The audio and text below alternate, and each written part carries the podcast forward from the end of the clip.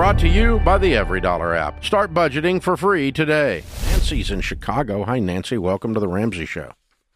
Hello, taking thank you for taking my call. Sure. What's up?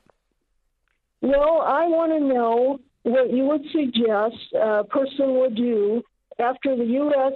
switches to a digital currency. What should people do who currently use cash as a budgeting tool?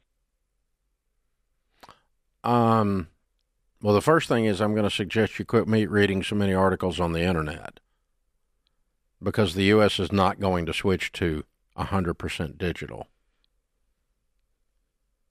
That's that's the gold. People that are trying to sell gold on Fox News commercials that are telling you that. That because there's not the U.S.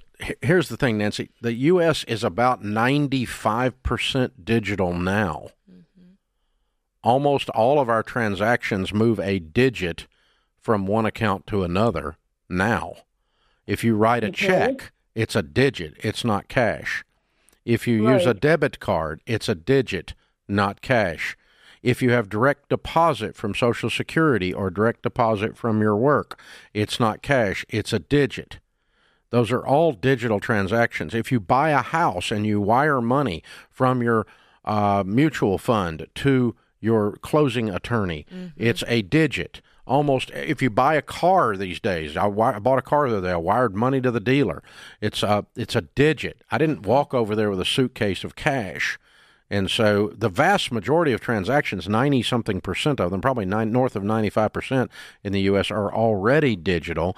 But the is the us going to do away with the greenback in not in my lifetime or yours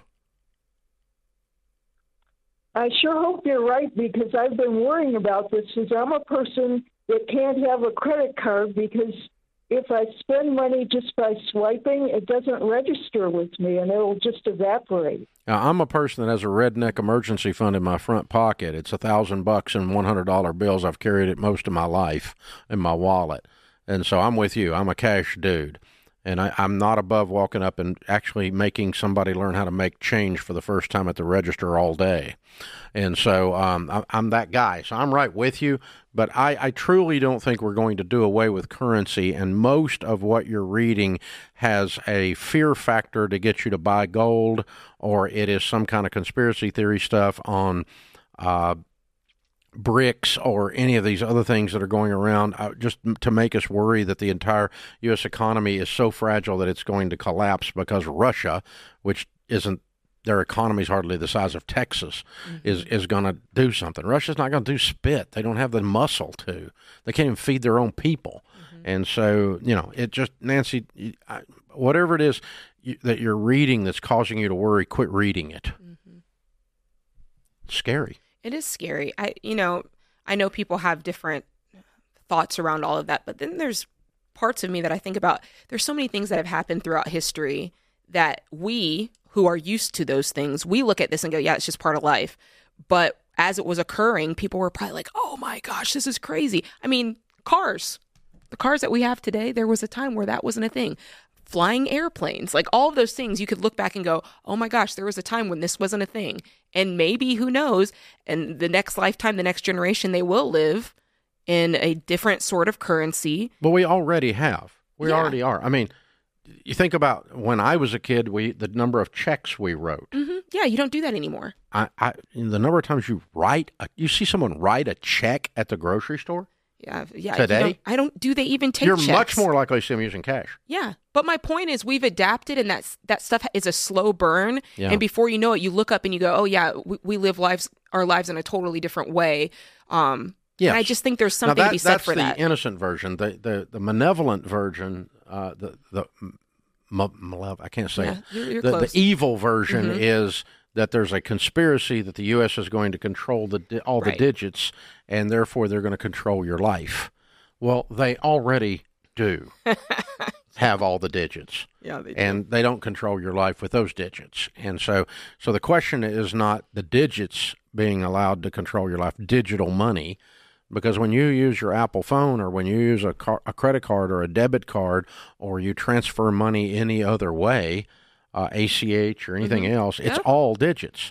So when you do that, they already have all of that. That's all Absolutely. available. Mhm. And so and so far they've not used that to steal our freedoms. No, not You yet. know, but the, there's a commercial I heard it the other day, and then I saw a different thing, a write up that Mm-hmm. you know when the U.S. goes digital, you are not going to do transactions, and if they want to cancel you because they don't like your faith or they don't like whatever, Yeah. they can just turn off your ability to do business, as if it's like the the mark of the beast or Mm-hmm. Yeah, something in end times. Revelation. Mhm. Okay, and it's just I'm sorry, folks. I you know this there may be a mark of the beast someday, but this one's not it. hmm There was a whole thing going around for years that the credit card was the mark of the beast. Oh yeah. I, You had to have a credit card to do a transaction. And then the the last one was with the Fauci, Fauci quarantine. yeah. They had the uh, the the uh, vaccine passport. Yes. Uh Was gonna, was that was going to be the mark of the beast. And at so- one point, it was when your God, face I'm getting old. I've seen a lot scans- of beasts with marks. when your iPhone scans your face to let you into the phone. It's like they're gonna scan your eyeball, yeah, and that's gonna be. yeah. Now they got your eyeball. yeah. So I mean, it's it's every and just don't get Rachel Nancy. I'm glad you didn't call when Rachel Cruze was here because she's the conspiracy theorist extraordinaire. And um, she would have joined you in this, but no, we're. I'm not going to join you. So I, I'm going to tell you, honey, don't worry. I'm not worried. I'm not worried. I got big old piles of cash, and I'm not worried about it going out of style. um, like real, actual greenbacks. So there we go. Yeah, you're going to be fine. You're going to be fine. And uh, and gold doesn't solve this, by the way, because there's never been a failed economy or a government takeover when people exchanged gold bars. I'm going to run down to Walmart with my gold bar s- since the economy failed, and I'm going to get me some blue jeans. It's not. It's just not going to happen, boys and girls. Not going to happen. Okay. It, you can't find a since the Roman Empire a, a modern day economy in the last 400 300 years that used actual gold as a medium of exchange exclusively.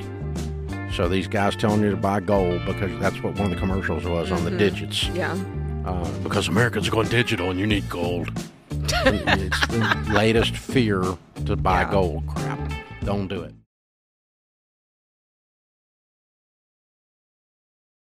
No matter what you want to do with your money, it starts with a budget. Stop overspending, save more, and create the life you really want with every dollar. Download in the App Store or go to everydollar.com to start for free.